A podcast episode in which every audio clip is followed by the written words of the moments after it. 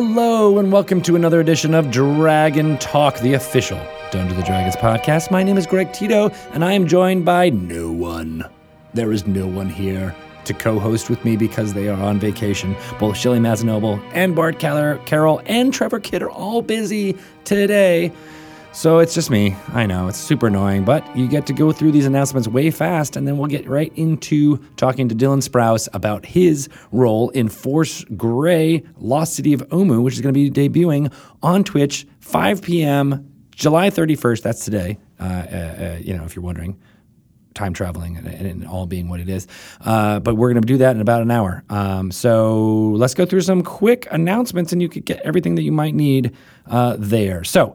Um, we are going to talk about uh, HasCon is coming uh, September 8th through the 10th. It's in Providence, Rhode Island. If you're in the Northeast, I highly suggest checking out HasCon. If you're into any kind of toy brands like My Little Pony or Transformers or Marvel or uh, uh, Star Wars will also be there, the licensed products. Um, go check it out and then your family can come with you and then you can introduce them into your fun hobbies like magic the gathering or dungeons and dragons or maybe your other fun hobbies are also there in some of the other gaming properties that will be there at hascon. But it's going to be a fun time. I'm going to be there. Uh, trevor kidd is going to be there. Mike Mearls is going to be there. Chris lindsay is going to be there. Richard Whitters. We don't get to see him very often but he's a uh, lead concept artist for us and he's amazing. So he will also be there to talk about d&d world building uh, which should be fantabulous. Uh, so if you're interested in there, go to hascon.hasbro.com, click on the tickets tab, scroll all the way to the bottom, and you'll see all the D&D events that are there for you. Force Grey, Lost City of Omu is going to premiere tonight. I'm going to be talking to Dylan Sprouse, as I mentioned, uh, but it'll be every Monday at 5 p.m. Pacific time. There'll be new episodes of Force Grey. You should definitely check that out. Uh, Matt Mercer returns as DM, Joe Manganiello, Deborah Ann Woll, Dylan Sprouse, Utkarsh Ambudkar, and Brian Posehn, all amazing people who have careers in comedy and acting and creating in general, and uh, they are all coming together to play Dungeons and Dragons, and it's pretty amazing. I've seen very little bit, just really the trailer, which you can check out right now. Uh, it's it's really great, and I can't wait to go watch it as a as a brand new viewer, just like you guys, uh, at 5 p.m. Uh, each Monday. Uh, yes, WizKids Icons of the Realms is also available right now in stores. Uh, they have a new uh, slew of, uh, I think, 40 to 50 new sculpts of new miniatures. My favorite are the Modrons. We got some Duodrons, I think, in there uh, that are coming. Um, you need to look up what those are if you don't know what they are. They're, pre- they're pretty amazing. Uh, as well as a cool pack in of this. The Green Devil Mask will also be there. It's going to be fantastic. Uh, Dungeons and Dragons Beyond. I keep on saying Dungeons and Dragons Beyond, but it's actually D and D Beyond is the actual official name. That's going to be out August fifteenth brand new character builder, all optimized by our friends at Curse Media uh, for fifth edition. You can make any kind of character in there you want. You go ahead and check it out right now. You can make characters using the basic rules, and then on August 15th, you can incorporate some of the other uh, content that Dungeons Dragons has been putting out for the last year, uh, two, three, four years. It's all going to be on there. Uh, you can uh, purchase that and also subscribe on there. It's a lot of fun. Uh, I would suggest checking that out. Dragon Plus issue 14 just came out a little while ago. It's got some awesome stuff in there from the Rat Queen Queens uh, cur- writer Kurtis Wiebe wrote an adventure taking place in the Rat Queens universe, uh, as well as some previews of Tomb of Annihilation and an awesome poem by Rudy Rutenberg from Rays Arcana uh, is in that issue. I suggest you check that out. Neverwinter Tomb of Annihilation is out now on PC. You can jump into the jungles of Chult, explore that area, as well as Port Nyanzaru, maybe get a quest from Volo, uh, who is voiced by none other than Chris Perkins. And uh, you can do that on uh, the PC version right now. And uh, Xbox One and PS4 versions will be coming very soon of the Tomb of Annihilation storyline. But Neverwinter is a very fun game. It's free to play. Uh, find out more about that at playneverwinter.com. Um, uh, Betrayal at Baldur's Gate, Shelly's amazing game. I'm going to talk about that. It's uh, coming on October 6th. It's a really fun version mashup of uh, Betrayal at House on the Hill with uh, exploring the Dungeons and Dragons city of Baldur's Gate. I suggest you jump into it because it is fantabulous. Um, and uh, we talked to uh, James Wyatt here on the podcast for Plane Shift Amonkhet just recently. Um, James Wyatt used to be on the D&D team. I suggest you look up that interview if you're interested in that. But he has all the versions of uh, the D&D art, I'm sorry, the art books, Art of Magic books that have come out for the last few sets of Magic he uh, makes it into um, a D&D PDF that you can download, and uh, you can basically it's like a, a translation of the D&D rules for how you might be able to play with using those rules in a mag- uh, magic multiverse setting, and it's pretty amazing. Amonkhet is cool because it's got a couple of new domains that your uh, things can use because it's um, uh, more of a, a deity focused kind of storyline, ancient Egypt. Uh, a lot of stuff going on there. I suggest you check it out.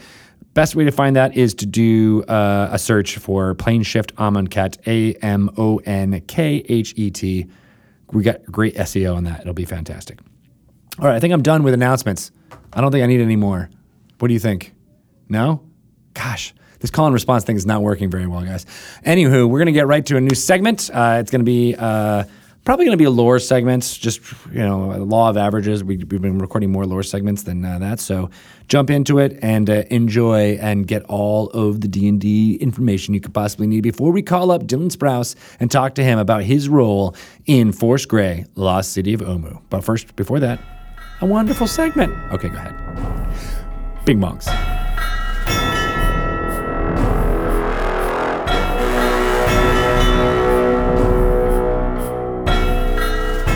Welcome to another segment of Lore You Should Know.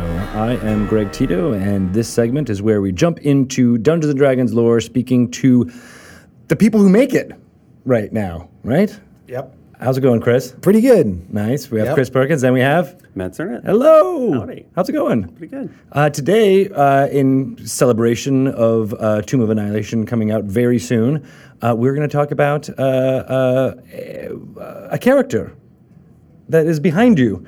Oh, him. He uh, is named Acererak. Yes. Uh, or and as some players are fond of saying, ass rack. Asrak. Yes. For me, it's always Acery Rack because that's how I remember how to spell it. Oh, that's a. I need a. I need a mnemonic for how to spell it because I have misspelled his name many a time, and oddly enough, it's not in spell check. It Yeah. is not in the dictionary. Yeah, it's a major shortcoming of our dictionary. exactly. And so I'm going to add it to it very soon. Uh, but we're going to talk about uh, that character, where he began. Uh, we covered this a little bit when we were talking about Tales from the Yawning Portal and uh, the Tomb of Horrors uh, module in there and where it came from. But we're going to delve a little bit more into to his story in this little segment here. So, uh, was that the first place that he appeared? Was in the Tomb of Horrors uh, publication? Absolutely, yep. The, um, that was a first edition invention, uh, uh, 1978, I think, was the original publication. Yep. And What month? Uh, that's that's when I was born.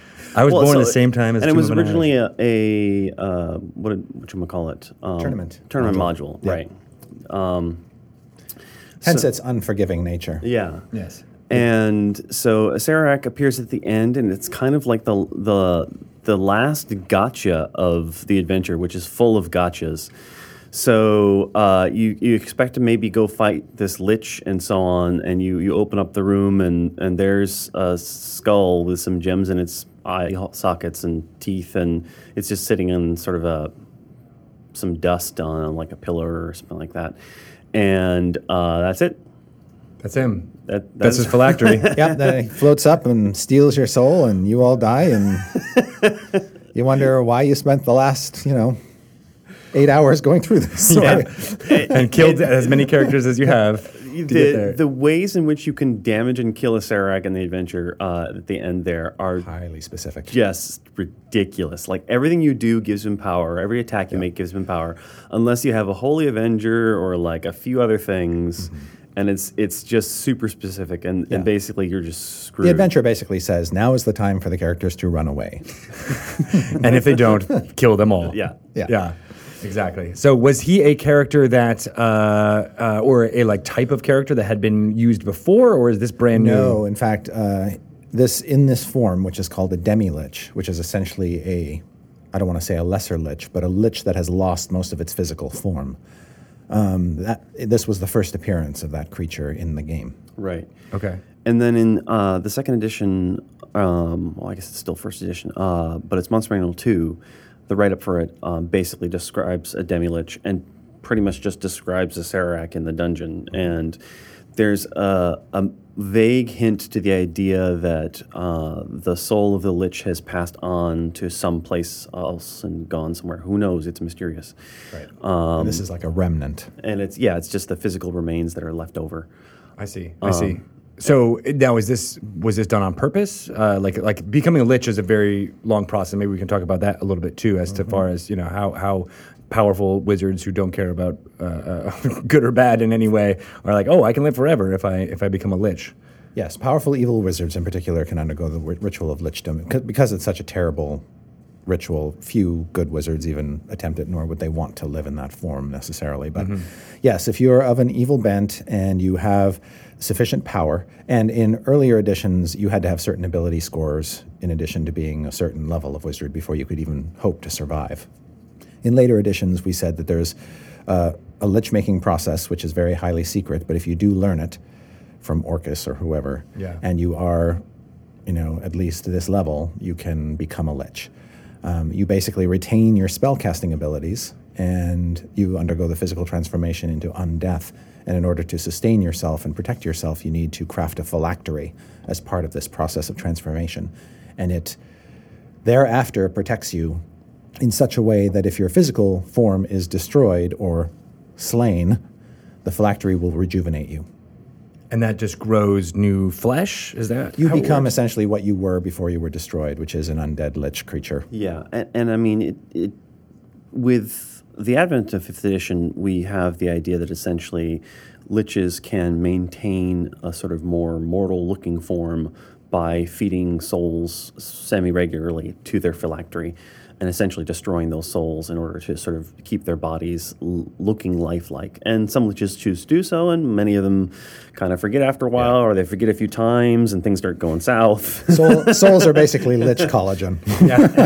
and then that idea essentially is why uh, liches um, become demi liches because eventually they just they, they've forgotten and they, they they don't and so they They let themselves go. They let did. themselves go. They're like, Yeah. we, uh, we're not going to win any balls. We're not going to win any pageants here. Who cares? because the whole point of becoming a lich is, is becoming uh, is to become immortal Yeah. and and yet there was this weird idea of demi liches like where did that come from and so second edition kind of has an answer for Acererak which is that um, in Return to the Tomb of Horrors, his soul has gone off um, into the astral plane and uh, to do other things, basically to. Um, I think his plan is to gain control of all of the undead in the world, or something along those lines.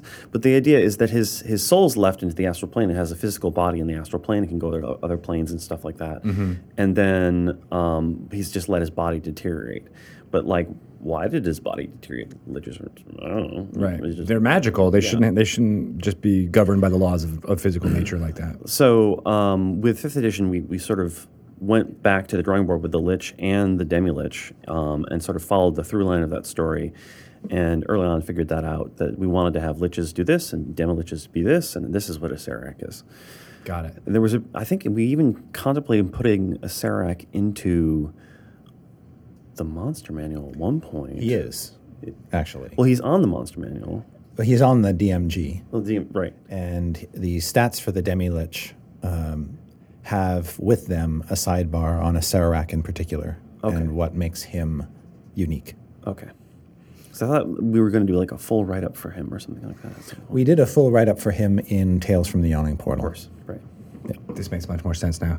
Uh, so, so it's. I mean, I almost want to think about like uh, uh, the idea of like astronauts, like when they go up into the space, they have to exercise, or their their muscles will like waste away, and it's the same for for liches in a way. It's like after a while, things start to deteriorate until you're just your spirit. Yes.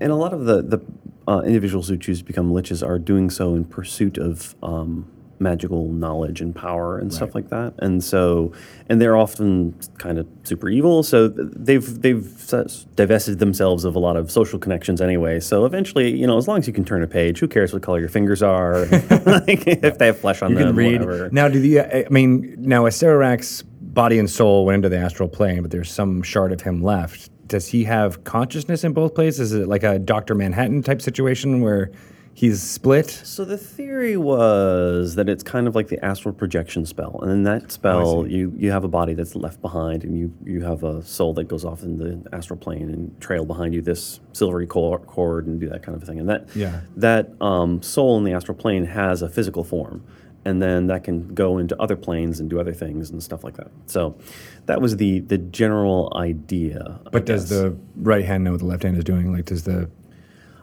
astral plane version hmm. know what the one demi-lich version that's left. Yeah, I think that I, th- I think it depends on the addition, the degree to which. But I know that you can kill somebody who's astrally traveling, and um, and that's bad for them, obviously. Generally. yeah, you can Yeah. you can like attack their body while they're, they're basically comatose. Um, but Got it. uh, but that's not the case with the the demi-lich, obviously. So that's Yeah. that's sort of a different thing. Now you mentioned the sidebar about what makes Acererak unique. What uh, what are some of those things that make him unique? I don't know. I don't have that sidebar in front of me. And I, don't- Dang I don't- I wrote it so You long usually- ago, I don't remember. You have such an encyclopedic knowledge so- almost all the time. Um, he has basically the the demi lich in the monster manual is, I think, a CR twenty one threat, and it's got a number of abilities. It's a pretty beefy stat block. Uh, but to reflect the fact that Acererak can do other things, at least historically, the sidebar basically encapsulated his ability to um, do those things. Uh, I don't Oh, remember. I see. So it was like a way of like being like, okay, this one's a little bit different, and this is how you can kind of deal with yeah. the the older sidebar in the monster manual just says the Acererak is like this demi-lich. Use this stat block, but here are a couple other little things you need to know that make him special and stand apart. Got it. I don't think, for example, in fifth edition, all demi-liches trap the soul No. and things like that, or, and whereas Acererak does. Correct. Yes. By trap the soul, you mean by capturing it into In- it. into a gemstone that's embedded in your skull, basically. Right. Yeah. Um, all right. Well, so uh, is still bound to a phylactery. He does have a phylactery, although um, because he plays a prominent role in Tomb of Annihilation, one of the questions we had to ask is where is his phylactery? And uh, Tomb of Annihilation says it's very, very, very, very well hidden, but we don't say where Ah. um, because the the the story of of uh, Tomb of Annihilation isn't go kill Acererak and destroy his phylactery. Uh, there's something else going on, and well, now you just assured that every player is going to be like, well, I want to find it and kill him. good luck with that. Good luck. It's, it's a closely guarded secret, and ultimately, um, it's left to the DM to decide if and when the phylactery shows up. yeah. I mean, it's it's it's this teacup, isn't it? It's this teacup. yeah. I'm actually drinking the souls of Acererak's phylactery. So you'll never you'll never get it unless you come to. Which no, wait, no, no, no, don't do that. Yeah, I mean, Acererak is like is known for a lot of um, dead ends and, and tricks and you know And red herrings. red herrings and stuff like that. Right. So so like you could you could look for his soul in a thousand dungeons and, and still just never find it. So it's yeah, yeah. The other interesting thing about Acererak, of course, is uh, he originated in an adventure that was nominally set in Greyhawk, um, the world of Oerth, but we assume, or Oith, if you're pronounce it that way. if you're Scottish, And uh, uh, yeah, Democrats say it one way, Republicans say it the other. I don't understand why. I just, um, but uh, it's called the whole thing. yes, but he because he is a planar traveler, we don't. We it is not a leap to think that he has landed on different worlds in the material plane and influenced those worlds in weird ways, Yeah. And so him traveling to to the Forgotten Realms. not and, beyond the pale. yes. Uh, uh, is that If Mordenkainen can travel to Ed Greenwood's kitchen in Canada, then Acererak can travel from Oith to Toril. if Chewbacca lives on Kashyyyk, you must acquit. Yes. Yes. Uh, so, what about, like, say when someone encounters Acererak, uh, you already mentioned it, they should run. Uh, but what what do you think is, is would would happen? Like, what what are, what what signposts does his You involvement? Uh, yeah, but like, what what does that mean for for a player character if they're encountering Acererak or or have rumors of Acererak's influence? Cer- Acererak has certain quirks that are common, and they're kind of just things that Acererak likes.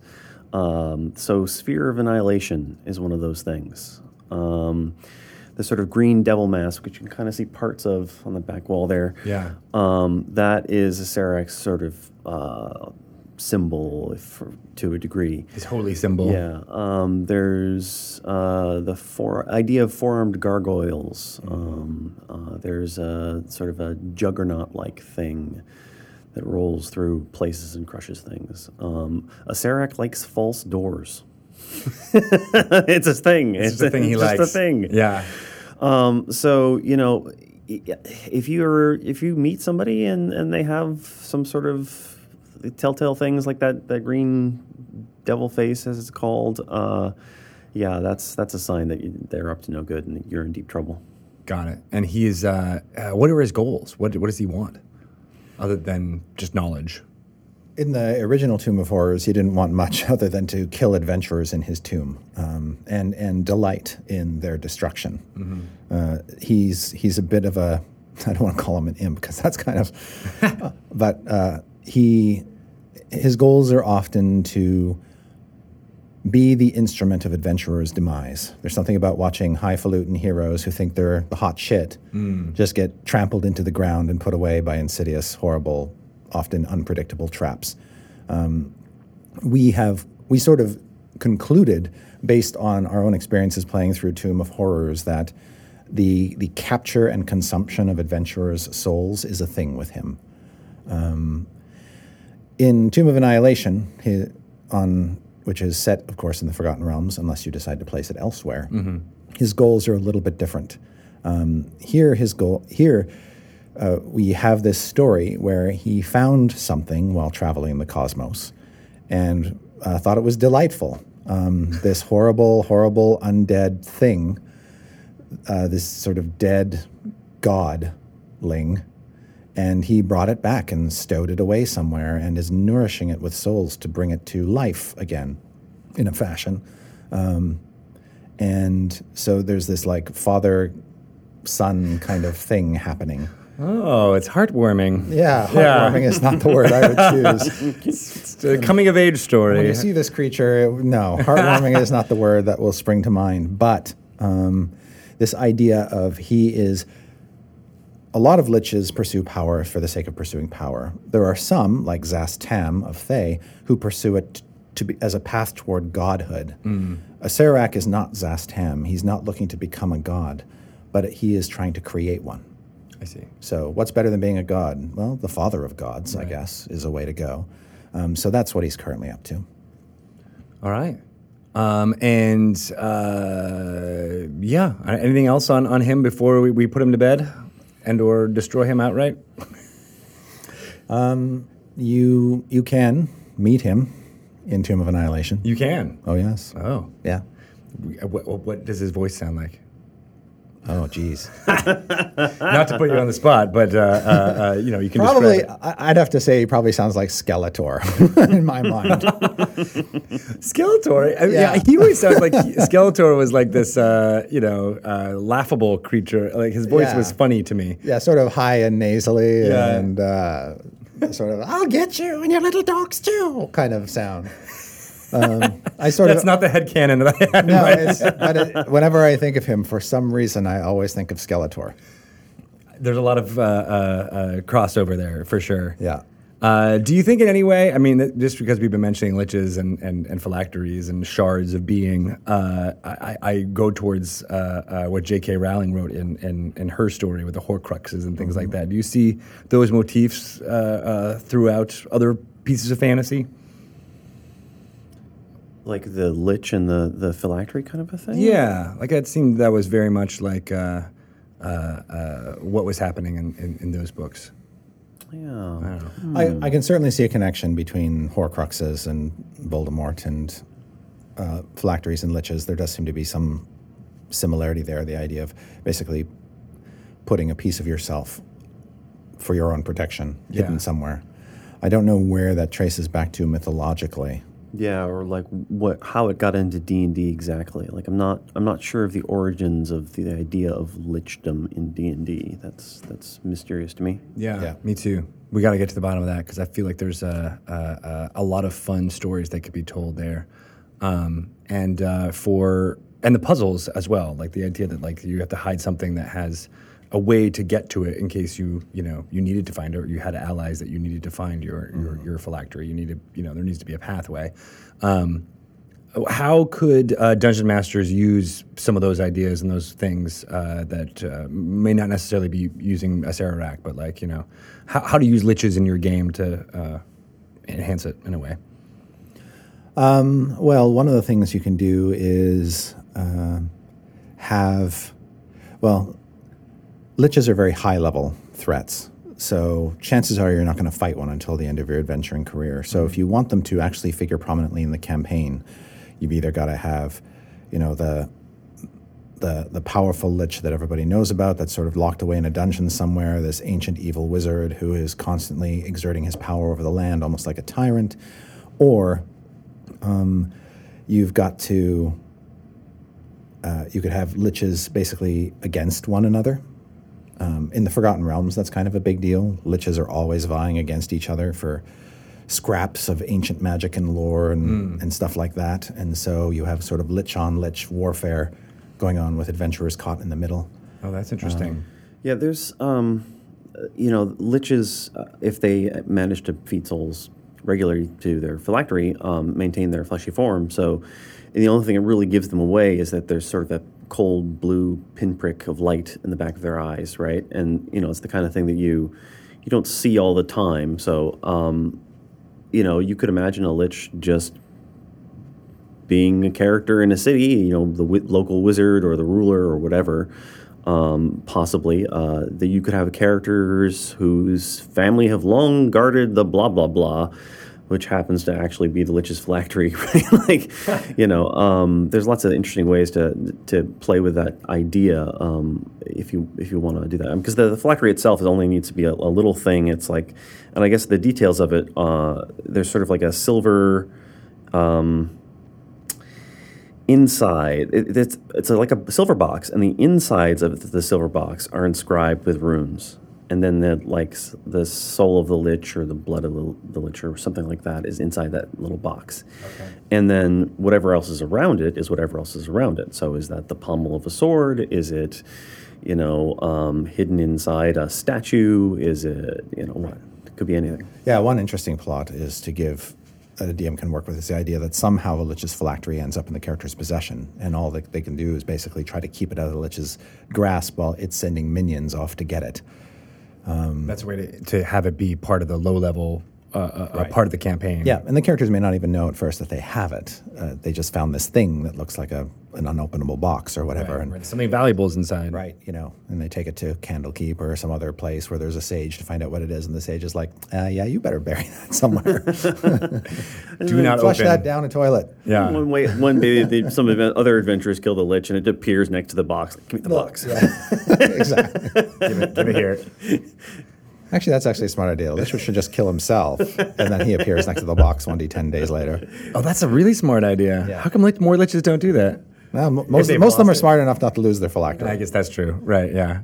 I lost my keys. Damn it. Yes.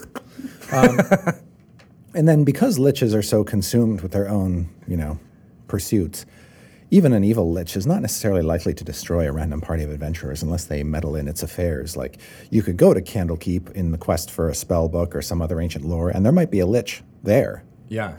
And he's like, hey. And you're like, hey. Hey.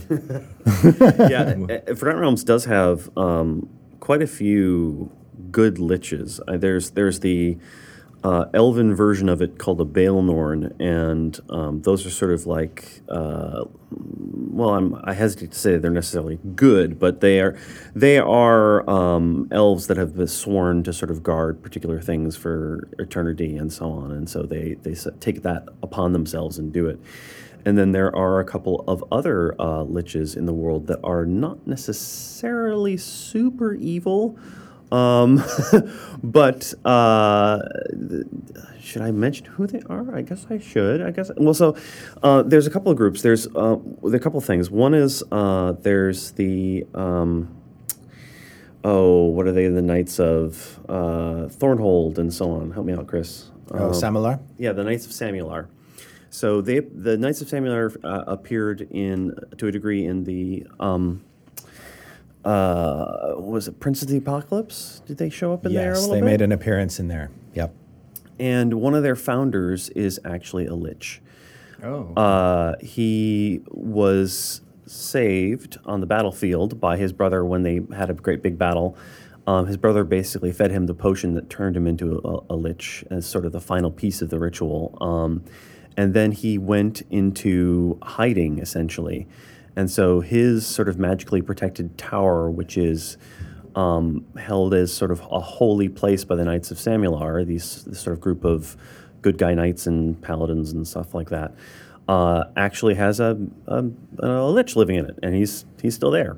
Um, Yes, his name is Renwick Caradoon. Is that yes, right? uh, White Cloak, I think, is his nickname. Yeah. And he's just uh, living forever, protecting what he's protecting, and has a He's phylactery. engaged in something. I don't know. I'm doing some sort of research. Who knows? He likes to read a lot, apparently. and he's got lots of time to do it now. Uh, and the other one is a character that's uh, it's it's a little known that this is true, but it is true. Uh, uh, Ahghairon, the founder, essentially the founding father of Waterdeep, is Oh. uh, also a lich and is also in a tower in the middle of the city that's magically protected, still there, Never comes out. He just, doing his thing. He's just doing his thing, and he's not evil. Ish. you two had the, the exact same reaction. You Yeah, know, he hasn't killed str- anybody recently in the- Yeah, the last he- few thousand years. He did turn himself into a lich, and he has somehow been feeding his phylactery with souls. So you Yeah. know, like But they were all bad. Every single one of them. They deserved it. they deserve to get absorbed into that.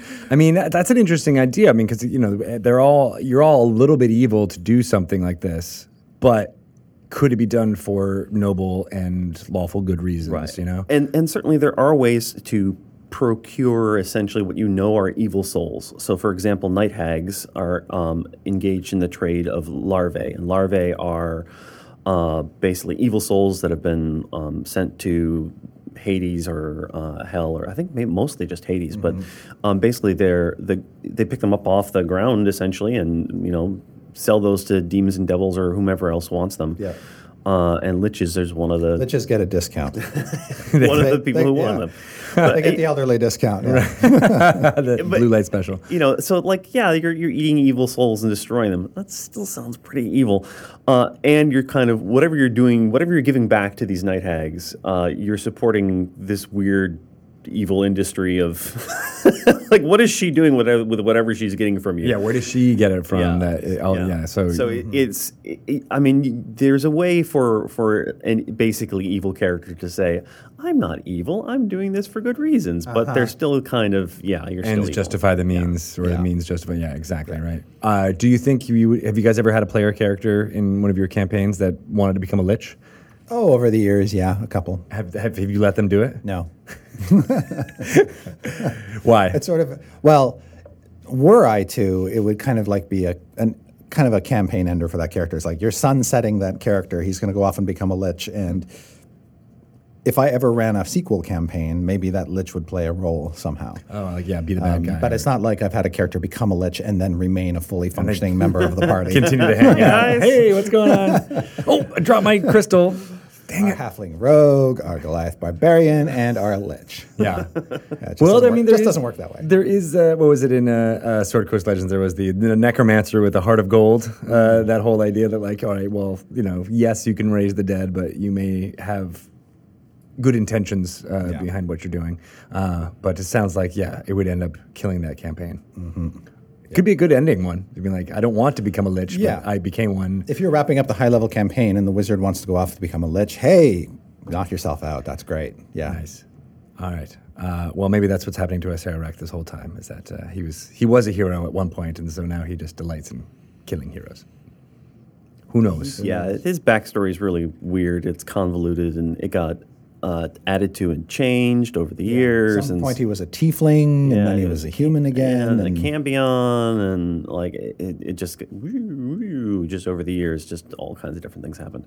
At one point, uh, he hang out hung out with some Warforged. In in Eberron. Uh, yeah. Yeah. Yeah. yeah. so in our current incarnation, do those things act happen, or is it? Uh, So one of the things that we did in looking back at the the lore for Acererak for fifth edition and Liches, Demi Liches was kind of like look at all that stuff that was done in the publication history and say, okay, we're looking at the totality of it. Sometimes when you, in the past, uh, when we were creating products, you know, some author would look at the one or two books that they had on their shelves available to them. Well, we, we were able to go back and look through everything that's been done and said for a through the years. And looking at the totality of that, you could see the through line of, oh, it makes sense that liches need to have souls to then they become demi liches. Ah, Acererak is this guy who seems to be really interested in um, killing adventurers. Why does he kill adventurers? Oh, maybe he wants their souls or something like that. Why does he need that? You know, always doing these different things and so on and so forth. And you can kind of see the whole through line there. Um, I don't think we kept the idea that Acererak is somehow a Tiefling or a Cambion at all, um, because that was just a bit a bit weird in the history of the the character. Yeah, it, it just seemed like a, a weird branch that didn't go anywhere. I see. In, in the canon, and Right. it was counteracted later on, and then um, although just in terms of intellectual discussion, it made for some interesting conversations. Like we talked about the idea that, and we never committed to this, but the idea that maybe his fascination with the devil face is somehow tied to his origins. Like it wasn't a random symbol. Like somehow he's got some tie to devils, but we don't know what it is. Um, and as we got down, it started to get a little bit weird and melodramatic. Like maybe his dad was a devil, and you know, the first image he had in his mind was this face staring down at him, and that face is what he, you know, that's the thing that he clings to. Uh, to sort of understand his own history, but then it's like, oh fuck it, he's just a at, at the point at which you're imagining baby Acererak in, the, in, in bed and like a, like a, a bearded devil leering over him, it's like, ugh. I'm your daddy. no. like, yeah, we're, we've gone too far. Turns out that's not what's important about Acererak. Yeah. So you went, you basically took all the, the, the versions of him and, and like- honestly, it stripped a lot of the mystery out of the symbol. Like, why explain something that's never been clearly explained before if you don't have to? Why not just leave it a mystery and let the people muse about Right, what right. it means? you know, and then have and then you know do things like this and give the people the ideas, and then all of a sudden it becomes the canon for that person's table because they like that idea or something like Right, that. It seems to make much more more Yes. sense than rather than. But if you like Devil Daddy staring down at baby Acererak in his little bone crypt crib, go for it. I kind of dig that. Take I that wanna- idea and roll with it. I'm going to use it. I'm totally going to. I think it's probably made of gold because, like that couch that's in the Tomb of Horrors of the Ritual Right. Adventure, it's made of gold. Yeah. that's what that's then you got to tie it all together. Yes, yes. Every detail needs to make sense. yes. Speaking of details that make sense, just in closing, so Acererak being a world traveler, one of the things we did in Tomb of Annihilation was there is a big tomb, and we wanted to preserve one of the key aspects of the original tomb, which was like you could never predict what was in the next room. Yeah. The idea that Acererak collects things from his journey through the multiverse and the cosmos, and those things are so multivariate that there's almost no sense to it. Um, it's like going into Bruce Wayne's manor, going from room to room, and you know he's got statues from this part of Earth and statues from this part of Earth, Big and giant penny. big giant penny. It's like, what um, Acererak's very much the same way. Yeah. And so the Tomb of Annihilation, room to room, you get a lot of different sort of cultural mashups, and I think that's part of the charm of the tomb. And he'll uh, uh, collect it from not just Forgotten Realms, but Right. from all over Yeah. the planes. Yeah, you're like this architect was pretty crazy. yeah. There's a lot of uh, uh, uh, inebriance in Schultz Mm-hmm. that uh, made him want to build that that way. All right. Well, thank you guys uh, for that for that deep dive on Lichdom and Acererak. Uh, good stuff.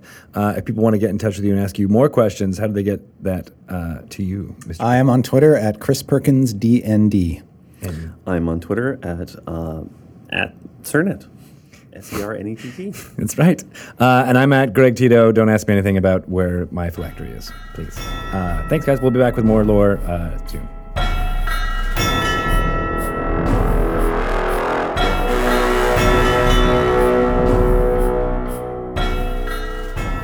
I really enjoyed listening to that segment and uh, even recording that segment. It was a good times. Uh, and I'm going to tell you that I have all the positive feelings about all the things that I learned. And I'm going to skip through any more banter that may happen with myself by calling up Mr. Dylan Sprouse so I can banter with him. Thank you, Ryan. Hello. Hello, sir. How are you? Hey, I'm here. I'm here. You're What's up? here. Nice. Are you on uh, East Coast time or West Coast time? No, I'm on West Coast time, and I'm actually my schedule is all messed up. I've been doing uh, some night shoots out here, and I went to sleep at 8 a.m. So Oh, no. yeah, no, but I'm uh, I'm actually enlivened. I always rise out of my vampiric slumber to talk about Dungeons and Dragons, of course. So Nice. Well, good. I'm glad I got that uh, email out to you when you were probably still sleeping and cursing me for uh, the emails coming in. I actually, I, I, I'm not exaggerating about this. I had a mini nightmare because I was like, emails, and I knew I needed to email you. So it was perfect timing, actually. I woke up to your actual email, realized, so it was perfect. Nice, cool. That was the same with uh, you know prepping for Stream of Annihilation too. It was like the emails came at the exact moments that you wanted them to come. Exactly, exactly. Can't go wrong with that. Uh, can you talk about what you're working on right now, or is it uh, uh, uh, hush hush? What are, what are you doing night shoots for? I'm super interested. Um, so yeah, I can talk a little bit about it. I uh, I'm I'm actually just shooting a short out here uh, for a couple days. We finished last night. Um, it's this uh, art house short by a very talented young director named uh, Eva Dolizalova. Um, uh, Ooh, cool. God, God bless me, uh, Gazoon. Uh, you actually but- did that without a hitch, though. You had you had that uh, completely, uh, you know, uh, uh, pronounced correctly.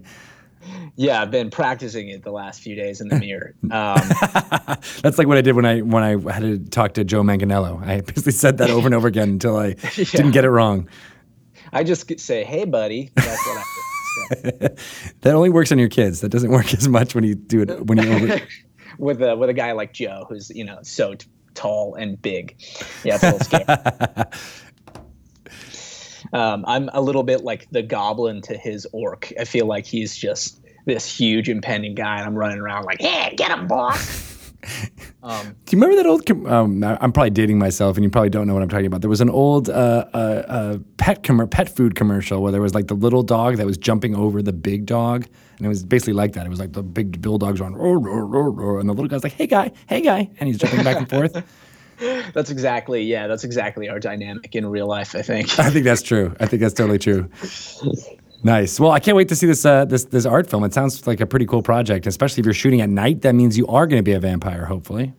Yeah, yeah, and I have long hair right now, so it's a, it's a, it's extra silly looking. I don't know if you've seen the uh, the Castlevania Netflix series that got released. Yeah. but they modeled Alucard off of me, so so that's that's what we're looking at. Yeah. Didn't, don't your your luscious locks have like some kind of uh, uh, you know magic item type properties as well? Uh, yeah, in real life they do, but they don't in game yet. Um, Yet. I've been talking to to Nathan, see if he can get that written in canonically. Um, but yeah, not yet. So hold on, maybe sixth edition. I think with uh, uh, you know the 400 year old Tyrrell tall guy, you know he, he's earned his his magic locks. That's right. Yeah, he's definitely hairy as hell now. I feel like if you're a druid, you just kind of have to be hairy. That's a thing. I feel. I think so. Yeah, they're usually not like you know groomed and clean cuts. You know, there's not very many metrosexual druids out there. No, no. I mean, there's probably somewhere in like the elven forests, maybe, but Mm. Tyrol is just a dirty, hairy furbolg. So, yeah, he's lived he's lived through his fair share. Did uh, so you made uh, or no you were yeah oh good we have the art right next to you so people can see exactly uh, what uh, uh, uh, Sean Wood crafted for for Tyrrell Tall Guy. Oh the stream. yeah, it's really cool. Yeah, When I saw that, I was like, what? Um, yeah. and So you- Idle Champions too, which was I know. with the video game art for that. I was just so excited for. Yeah. Um, and if that's cool not I- if that's not out yet, I think it'll be out in the next few days. Uh, so you should check out idlechampions.com to see uh, Tall- Tall Guy's art in there. That's very like almost like, like on a cartoony version of uh, of, of that character. Mm-hmm. Mm-hmm. It looks good. So you joined us. Uh, you joined Force Grey for the Lost episode uh, at the Egyptian Theater uh, last Yeah. December. And that was a long four-hour session uh, with Mr. Matt Mercer. Uh, did you? Uh, and you created Tyrrell Tall Guy kind of through uh, back and forth with us, if, if I remember correctly. That's right. Yeah, because um, both the Furbolg and the Tabaxi were new to Volo's That's right. guide, which was releasing around the same time as the Lost episode. So uh, I know that you guys. Uh, we kept in contact with you guys, try to create something out of the new content, and uh, and I love playing druids, and so I think the Furbolg fit really well for that. Um, so yeah, we jumped right into to Tyrol. Had you ever played a uh, a, Furbolg before? No, no, I've I've never played a Furbolg before. Um, I've played druids before. They're definitely my favorite class to play. hmm Um, but never, never before this. Uh, you guys didn't give me the the beta copy of Volo, so maybe next time. Next time we'll get you something else. Uh, so, so what is it about druids that that uh, speaks to you? Um, you know, I think it's because as a player, I'm uh, I I like to fill kind of a, a more entrepreneurial role between support and um, melee and and or support and damage really. Um, so so for me, Circle of the Moon Druid particularly is fun because it also kind of leaves room for a lot of role playing opportunities. Mm-hmm um, which we have plenty of in, in the new season of Force Grey. I get to kind of uh, play around with some new shape shifting forms. Um, and and so I think that's what I really enjoy about it is its kind of multifaceted utility um, primarily. I have uh, uh, you've you've got some high praise from multiple sources for your creativity and shape shifting and using the druid powers that in ways that I don't think many people would really you know ever conceive of. oh, that's that's awesome to hear. Yeah, I really have a lot of fun doing that. Particularly, I think it's because you know I loved the uh, Teen Titans show growing up too. Uh-huh. So I loved Beast Boy. I thought he was awesome. Uh, so I just essentially I play uh, Tyrell like Beast Boy. That's what I like to, to think of him as. That makes sense, right? I mean, he's a shapeshifter. He, he he does you know different stuff he has to think creatively outside of the box. Yeah. Yeah. Yeah. All of the above. Nice. So, um, so what was it like? You know, because you'd done that that that live show, uh, which you know, feel free to everybody go check out on the uh, our Twitch channel under collections for Force Grey. You can definitely find that whole uh, episode. It was live in front of an audience uh, at the uh, Egyptian Theater in L.A. Uh, but what was it like going from there to uh, an in studio taping and then adding in you know two new characters? Well, it was uh, yeah, it was it was really awesome because obviously there was a there were a couple new people. Um, a little less stressful, I think, because there's you know when you're doing a live show like that, there's yeah. uh, I think there's a very different dynamic, but um, it was also I think it allowed us to kind of have um, a little more uh, breathing room which was good going into the into the studio actually but there's really nothing like the kind of electric vibe of doing a live performance um, yeah. like that. And you know, for me, I'd done a couple of Twitch streams, like casual Twitch streams and stuff of D and D, um, and that's really fun too because you know, like this, even interacting with chat and talking to chat is like a live performance. But tangibly seeing people in the audience is so so cool. And uh, and having the response of them either laughing at what's going on or cheering or yelling or screaming it's it's really it's it's a very fun vibe. Um, but you know i think at the same time we get all of that wrapped up and all of that same dynamic and camaraderie in the new season uh, in a really fun way. I think I, I, still look back on some of our interactions. I'll message the Force, Ga- Force Grey crew over um, over Instagram, and I'll, I'll, think about some of the scenarios that we went through, um, and I'll just I'll shoot them a text, and we'll laugh about it still. So nice. I'm looking forward. Maybe we'll be able to get another live show sometime soon, huh? Yeah. I like the cadence of doing like you know, uh, uh, here's the series over the course of a summer, and then doing like a live show at the end of the year. It kind of actually made it super fun. So yeah, you know, we're thinking about it. Awesome. What, what, do you think people out in the world? Do you think there's some demand for a live show? Uh, I'm not sure where we would do it, what city, but you know, you might just have to travel people so that you can see it all happen in real life. Um, oh yeah. Well, yeah. Maybe we'll do it in uh, in in New York. Hey, that would be awesome. And uh, if we need a space too, we can always go to the to my brewery and have some brew afterwards. That's right. Which I still need to I still need to give you, Greg. yes, I need to taste this. I need to. Uh, so where? So yeah, when, do you want to talk a little bit about the meadery? What's happening with that? It's opening in the next month, I think you had said. Yeah, yeah, I can talk about it really briefly, and before we get back to D and D, um, yeah, we're very close to opening, so that's kind of the gist of We're very close. We've just uh, been working on uh, architecture and build out, um, and uh, and we finally have all of our uh, ducks in a row. And so I think we're shooting for a late September opening.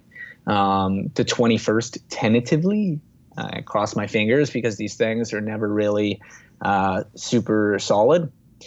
But um, yeah, we're going to open soon, and uh, I'm definitely going to run some campaigns out of the manufacturing floor with some buddies.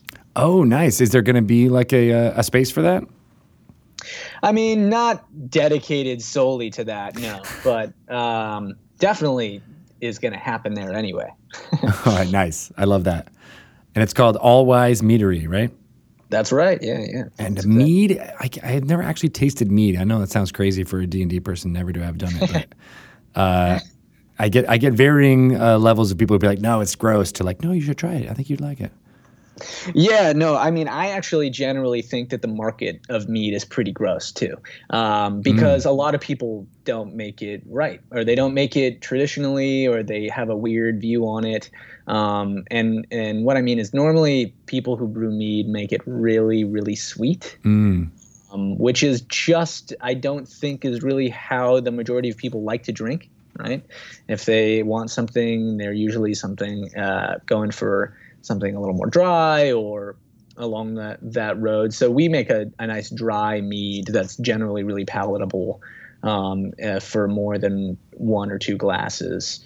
Um, so yeah, no, I agree with them on the most part. But if you go out right now and you decide to uh, buy mead off the shelf, you will generally find that it's uh, it's sweet um, and people will make it taste like cough syrup. It's gross. Oh, okay.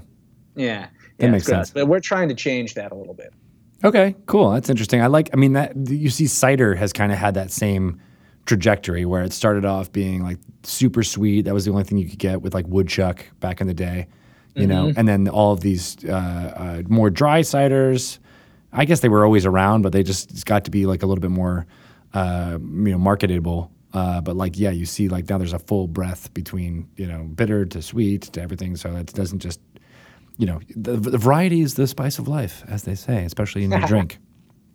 That's exactly right. That's exactly right. Yeah, even in Long Island alone in New York, I think there's about 60 new craft breweries. So um, there's a lot of movement in the United States for this stuff right now. And I think, uh, you know, in a weird way, it's inexorably linked with Dungeons and Dragons because, you know, people love to drink and eat and play uh, all together. I, li- I like your segue. Number one. Number two. uh, yeah. So I think that that's fantastic. I want to my my next event. I want to have uh, uh, some mead going on so I can uh, uh, dungeon master with the best of them. Yeah. So, yeah, I think we'll legally be able to sell it by then. Super cool. Uh, so when you're when you're when Tyrell Tall Guy is going around uh, to taverns and bars around the Forgotten Realms, what does he drink? What does he what does he go for? You know, normally um, he tries not to drink. Actually, I think he's kind of anti-drink, uh, unless they have like a nice goat urine or something weird like that. Um, he is a druid after all; he's got to keep on his game. Uh, but if he's offered, he'll he'll try and drink probably beer or something strong because uh, furbolgs are really big, you know. So I think it probably takes them uh, quite a lot of alcohol to feel buzzed. The, the science behind how much you would have to consume as a uh, as a D and D character. I feel like that used to be in like the older first edition D and D books. yeah, yeah. There was a lot of it. The older role playing books, not just D and D, but a lot of stuff used to have like rolling for drunkenness and stuff, which I think just ended uh, ended its way out at Yeah. some point in time. So you mentioned that you do uh, some dungeon mastering for uh, Pug Crawl, uh, as well as you were you you dungeon mastered at Stream of Annihilation. Uh, have you been able to do uh, you know kind of a weekly game uh, you know over the summer? Um, and so not weekly, but yeah, I've, I've uh, picked up a few games with some friends. I think you know it's funny because um, in the last, I want to say in the last four, three, four years, there's so much more interest in D and D uh, with people who have never played D and D before. I think um, you know this very well, but um, since I have uh, kind of always preach to my friends about D&D. I think now the friends who are thinking of jumping on board have started reaching out to me and being like, "Hey, can you DM groups? Uh, can you can you come play with us? Can you do this? We could use some advice." Um, and so I've been actually playing a lot with people who don't normally play. Um, that's super cool. So, I feel like that's like a new uh, uh, thing we're hearing from all, all over. Like someone who's just you know, oh, I never really knew what it was, to, you know, oh, I watched uh, a Critical Role or I watched Force Grey or, or something. And I'm like, oh, I feel like I might want to actually try that now. You know, it, it's, it's breaking through people's built up inhibitions that they might have, have, have had about it. Yeah, yeah. No, the landscape has changed really dramatically for the for the better, I think. Mm. Um, and you know particularly because in the uh, in the actors world too there's so much interest in d&d right now because of its kind of improv nature and its role playing. And uh, and so I, I have a lot of actor friends reaching out to me more than ever about it. Oh no way. Really? That's cool. Mm-hmm. yeah. Yeah. A do you think do you think it, it also dovetails with the rise of uh, like improv comedy because uh, I feel totally. Yeah right? Because I feel like that has only really been in the last 10 20 years where Upright Citizens Brigade has like a you know a school in every city now it feels like. And you know Second Cities is kind of expanding all over you know so everybody feels like oh yeah we're into improv comedy. You know and I feel like the interest in improv role playing you know uh, which is essentially what D&D is, is has has kind of also grown at the same time. Yeah, totally, uh, totally, and and you know I think it's also the the perception behind it too, right? I think uh, more than ever, people are viewing it as a sort of theatrical performance, right? D and D more than ever. I think that there was a streaming certainly helped, um, certainly helped. In fact, I think it's a primary force. Uh, but I think because uh, a lot of people may have th- had thoughts about doing d&d on stage or stuff but they weren't sure that um, if you weren't playing people would be interested in mm, it right. um, and now that i think that that's proven that uh, even though people aren't playing, they still love to tune in and watch the interaction between the players and the DM. Um, that a lot of improv comedians or, or actors, things are are looking towards this kind of performance with D and D because they've already been playing D and D in truth, um, but they just haven't thought about uh, doing it as their craft before. Yeah, yeah and then it's got that sense of like it feels like uh, you're not taking a night off from whatever work you would be doing creatively. It's kind of like uh, you know it's a way to recharge the batteries for for some people too. Yeah, yeah, no, it's very true. And in a way, it's it's the kind of most it it really reaches to the heart of improv and acting too, which is this kind of interactive, uh, very fun, fast-paced um, scenario where you do definitively have a backbone of rules to guide you through, um, which is awesome. Right. Always, it's not. It's not like completely free form where oh you can do anything. I mean, there's there is a bit of a skeleton of of a reality to it. Yeah. Mm-hmm. That makes sense. Exactly. So, what was it like uh, uh, working with, uh, uh, say, Deborah Ann Woll? Was have you have you ever met her before? No, no, I've never met Deborah before, but she is uh, she's a really great player. Um, she is she's always DM'd. I think she told me. So I think I always love playing with people who DM too, yeah. particularly um, because I think they look at the game differently. Uh, I think that they are generally people who DM who are now players are generally more team players. I find, uh, or they like to kind of alley oop people into fun scenarios. Mm. Um, and uh, and Deborah's really good at that. At the same time, she was super super into her character. Uh, she plays a barbarian in this, and she really whoops ass. I mean.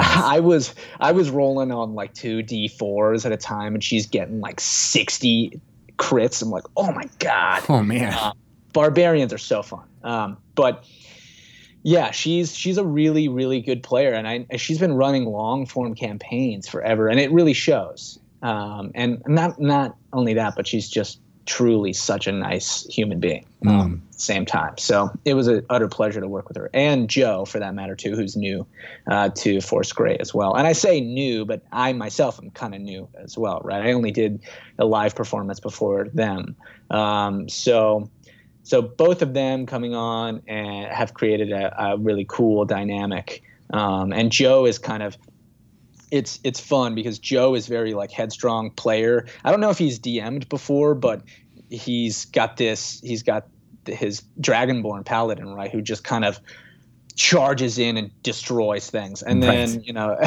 our our kind of more crafty characters or or characters who are a little squishier, like oh god, let's break him out of this.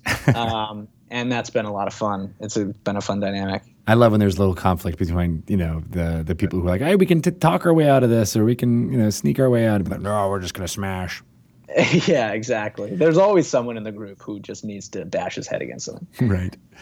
Uh, so what what was it like playing with uh, uh, uh, uh, Utkarsh? I mean, he he was there at the live game, but uh, you know he's in many ways a newer D and D player than uh, than any of the others. Utkarsh is great. Um, we always have a lot of fun on and off set. He's a super fun, sociable guy, and uh, I think his character is, is perfect.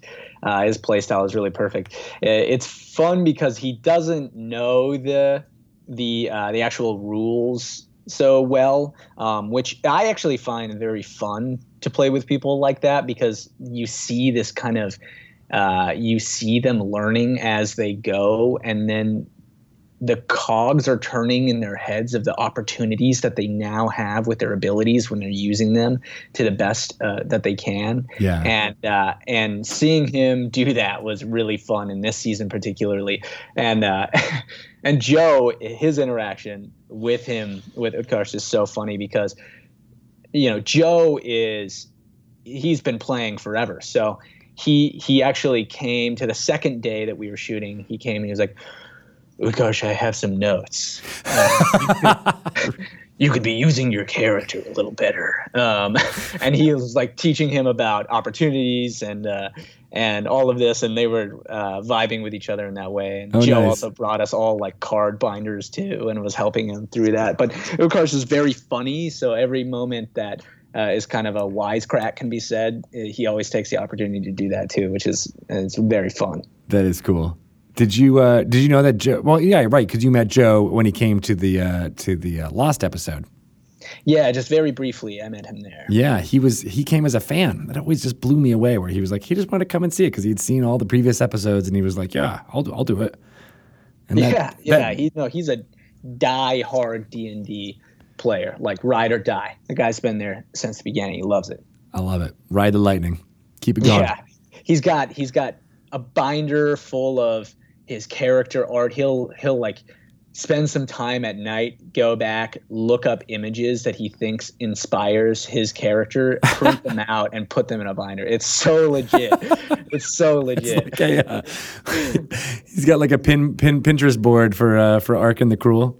Yeah, it's awesome. And it's got like backstories and it's like his son too, and it's like, okay, if this happens, then it's like a, a family tree. It's so oh my cool. god. Here's here's my thought collage for my character. Yeah, exactly, exactly. That's cool. Uh, what about uh, Brian, who's playing Calliope? Brian's hilarious. Um, I mean, anyone who knows him knows that he's uh, his character particularly. He hasn't played Bard before, so that he's. uh, It's really fun to see him uh, explore that character in, in a way, and he's always the first to to drop a cuss. um, when he's looking dead into an enemy's eyes, and it just never fails to make me laugh. Um, and uh, and his the spells that he does use, he uses just repeatedly um, to kind of uh, mess with his environment in the best way. Yeah. And I I still can only picture his voice coming out of uh, his character's mouth, which is I believe a half elf bard, right? That's right. Female. She is she's this kind of you know svelte half elf with his like gravelly voice coming out of it, and it's so funny to me. Um, with it with an eye patch and uh, a lute as a as a as a club.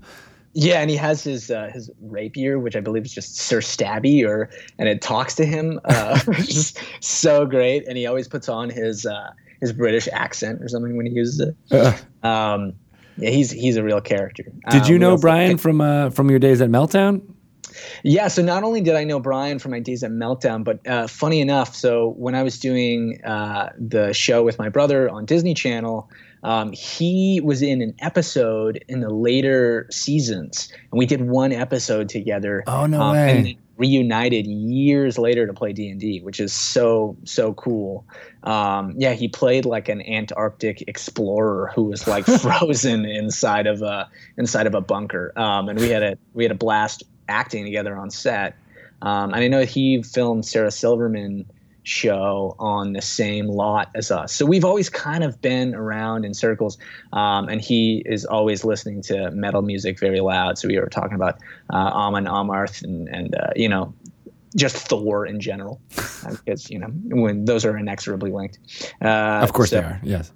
Yeah, Just like So- Led Zeppelin in that uh, that that Thor Ragnarok uh, preview. I can never separate those two now. exactly. Yeah. Exactly. Come from land of ice and snow, man. I know it's like it fits so perfectly. I want to just if that trailer is not. I mean, the movie's not as good as that trailer. It's gonna be a, a big flop. Because I just watch I that trailer like be- every week I now. I think it's going to be good. I think so, Uh, too. I, loved Spider Man too. Spider Man was pretty awesome. Yeah, me too. Um, so that's crazy. I didn't realize you got that you and Brian had had that that history. Uh, you know, I, yeah, because he there was a point where he was popping up as a as a guest star on a lot of stuff. So that is uh, that's kind of awesome. Do you ever do you ever do that uh, with other folks from like, oh, we worked together, you know, twenty years ago, and they're like, really? I don't really remember that. yeah. Well, that's the funny thing is that we, so my brother and I did that show for, uh, I think it was like seven years. Right. So we were over, I think, 250 episodes or something, which is, you know, by that time, you just, they all kind of blend into one. So Yeah. every once in a while, I'll see a, a friendly face and they're like, oh my God. And all of these memories come rushing back of the week that we, uh, that we acted together. So yeah, it, it happens. It happens. Um, and, uh, it was our lot, particularly Hollywood Center Studios, where we were shooting, had a lot of people coming through there all the time. So, yeah, I, not many I know played D and D, which is why it was so cool to reunite with Brian about it. Yeah, for sure. Right. You know, maybe maybe now there'll be, as you were talking about, with the more and more uh, uh, actors and creative folks getting into Dungeons and Dragons, that that'll happen more now. You'd be like, we we we acted together, you know, 15 years ago, but now we can play D and D. Yeah, I think so. I think, Yeah. and I, you know, television like Stranger Things is even making it more popular, right? It's popularizing in a way that is only going to increase the player base and and the passion for it in the best of ways. Absolutely. What I love about Stranger Things, and I hope the second season does this too, but it was it was so good at encapsulating that Dungeons and Dragons is about cooperation and teamwork and being your best selves together uh, and and wanting to to pick up your teammates and and you know uh, uh, get the get the job done and that's that's essentially what is happening around every table when you know you're fighting you know, the Demogorgon but then you're also just fighting the dragon or you know fighting whatever uh, uh, Yuan-Ti you guys are struggling with against Enchult you know Oh, yeah. it's it's that same thing. Yeah, no, it's it's very true, and and I think you can actually see our teamwork kind of come together more and more in this season. And Oh, really? Yeah, yeah, you can definitely see that, um, and so I'm excited for everyone to watch it. Um, it's at uh, in 30 minutes, right? Yeah, in th- that's right. Well, twenty minutes. We're going to start. Yeah, with the uh, the uh, premiere of episodes one and two. We're going to get right into it. So that should be pretty exciting. Thank you for reminding me because I was like, oh yeah, I should make a little. You know, hey, it's going to be happening soon. In case you were wondering. And it's being streamed right here, right? That's right, right here on this channel, and you're going to hang out in the chat for a little bit, right? Yeah, yeah, I'm definitely I'm gonna watch. You know, I haven't seen the actual edited uh, production of it yet, so I'm gonna watch. Nice. Me too, because I've been, uh, you know, going around helping promote it and talking to people, but I haven't been in the editing, uh, you know, the actual uh, uh, decision making and whatever. Those t- uh, top of the top of the above the line, you know, person working on uh, making it happen for just that reason. You know, you don't want to necessarily want to spoil it for yourself. So I'm excited Yeah. to, to watch it all. No, it's more fun that way anyway. Plus, you're like busy as hell, Greg. You're always doing something.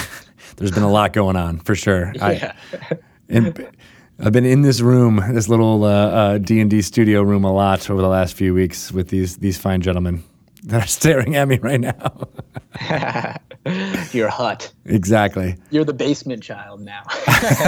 That's true. They'll never let me out.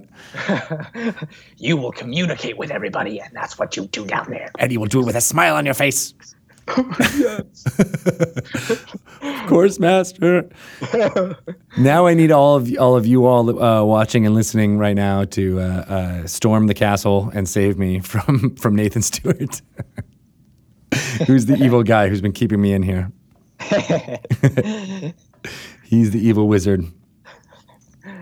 Nice. So, uh, so yeah, we're always looking forward to to to to more of this story. Do you think uh, you guys you guys recorded this over two days, right?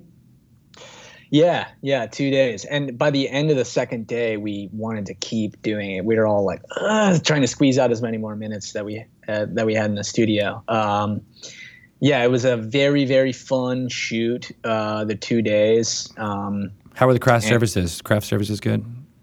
Oh, just delectable. and they had the whole spread, right, of vegan options and and uh, regular human options. I love it. And regular and regular humans. Yeah. And non-elf player options. Right. Uh, but yeah, no, I think we're going to do squeeze out a whole bunch of episodes from from those two days, which is awesome. Uh, but uh, yeah, I'm always looking toward the future. What uh, do you know any? And maybe this is more in speculative territory, but do you uh, have any uh, people, entertainers that you would love to to get involved in in a season of this in the future?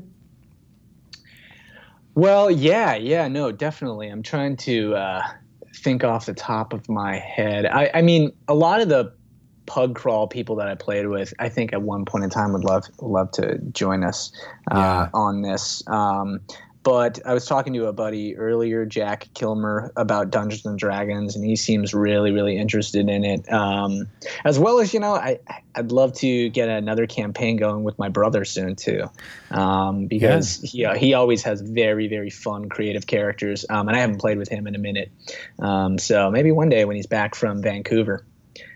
Right, because he's shooting uh, the Art, Art Archie show. Is that right? Yeah, he's he's up in Vancouver full time shooting Riverdale. Right. Um, so he's he's up there for eight month period at a time, um, and uh, he doesn't get to play D and D up there with them. So when he does come back, he likes to jump in, pick up games with us. That's cool. Did you guys play a lot growing up? Yeah. So uh, I did. I think I did an interview on YouTube. Mm-hmm. Um, about this a little bit. But so Cole and I, so there's a famous comic book shop in Hollywood off of Sunset called uh, Meltdown Comics, and Cole and I were in there after the set uh, or after work every day. Like we would go there and pick up new comics and toys and talk to the owner Gaston and his kids. Um, and uh, I'm also really big into video games, so you know, the more that I played RPGs, which are my favorite type of video game, particularly because I don't like playing with other people, um, I I really, you know, you realize that the root of all of that is Dungeons and Dragons. Right. right. So we got really interested in that, um, and eventually uh, talked to Gaston, who owned Meltdown, and Cole and I were like, "Hey."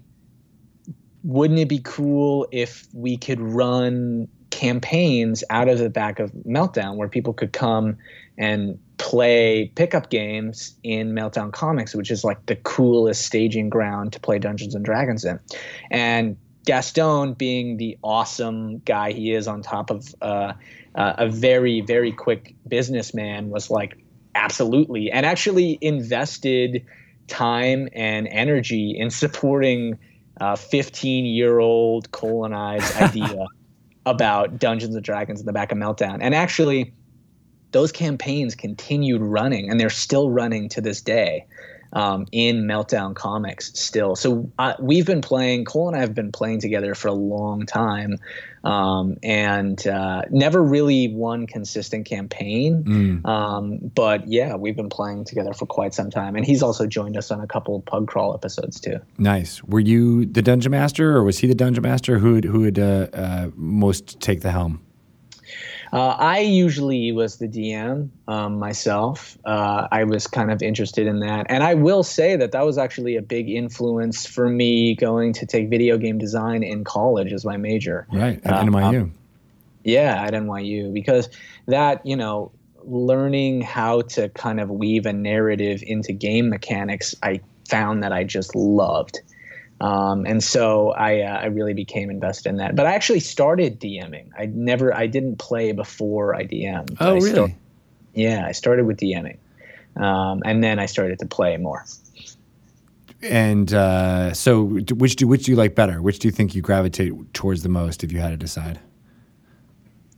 Um, I actually, I mean, it really depends. I, if I I like the way that uh, we did it at Pug Crawl, which is kind of uh, quick one-off sessions, right? And I would actually say that uh, they're like non-canonical, and you roll randomly for characters for people who uh, haven't watched it. Uh, we're not filming very much right now, or we haven't actually done an episode in quite some time. Uh, but for those of you who are interested, it's on Twitch. You can just check it out after this.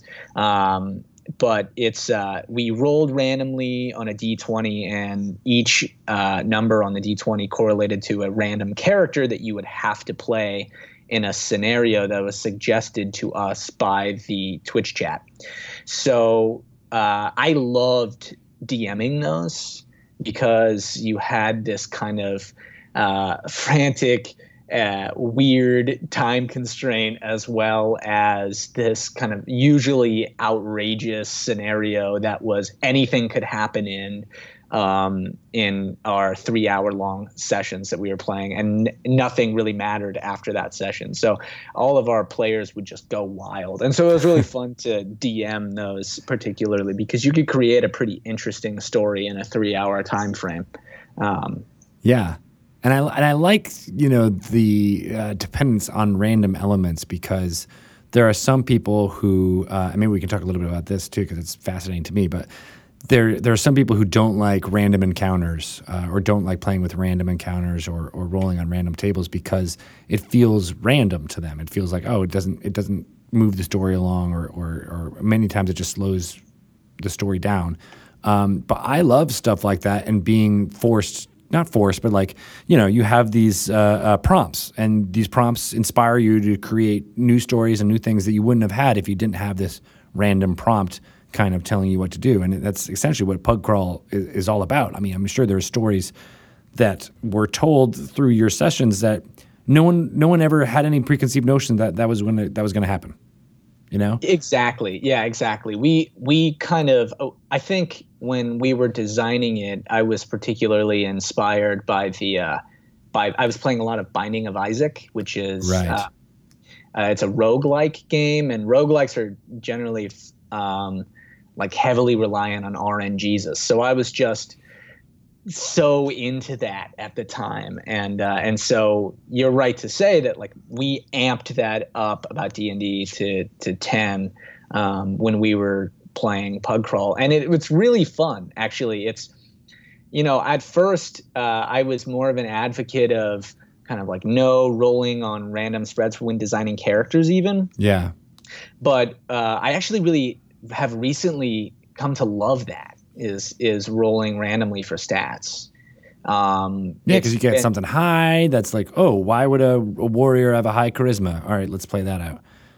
Yeah, yeah, and it's really rewarding in that way. Um, I found that it's kind of uh, reward more rewarding than scary in a lot of ways because I think as a player you you are uh, usually generally thinking when designing a character like, oh well, f- I didn't roll high on that. That that sucks. It's to make my character bad. But in actuality, what makes your character bad is usually the DM. So, or the bad decisions you make, and yeah, yeah, exactly. Like your your character's only bad if you're if you know the scenario in that particular moment dictates that, and yeah. you're maybe not optimizing him correctly or her correctly. So, I think uh, I think when you kind of depart from that idea, you can have a lot of fun, and you can also feel kind of uh, less attached to your character in a good way.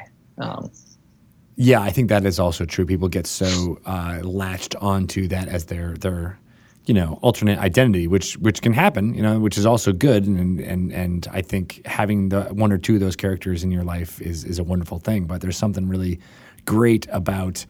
Uh, going completely outside of what you would normally do. Uh, you know, like say you love uh, half elves or you always play elf characters, like, well, roll something randomly and you're playing a dwarf. And then all of a sudden you have to play what you hate.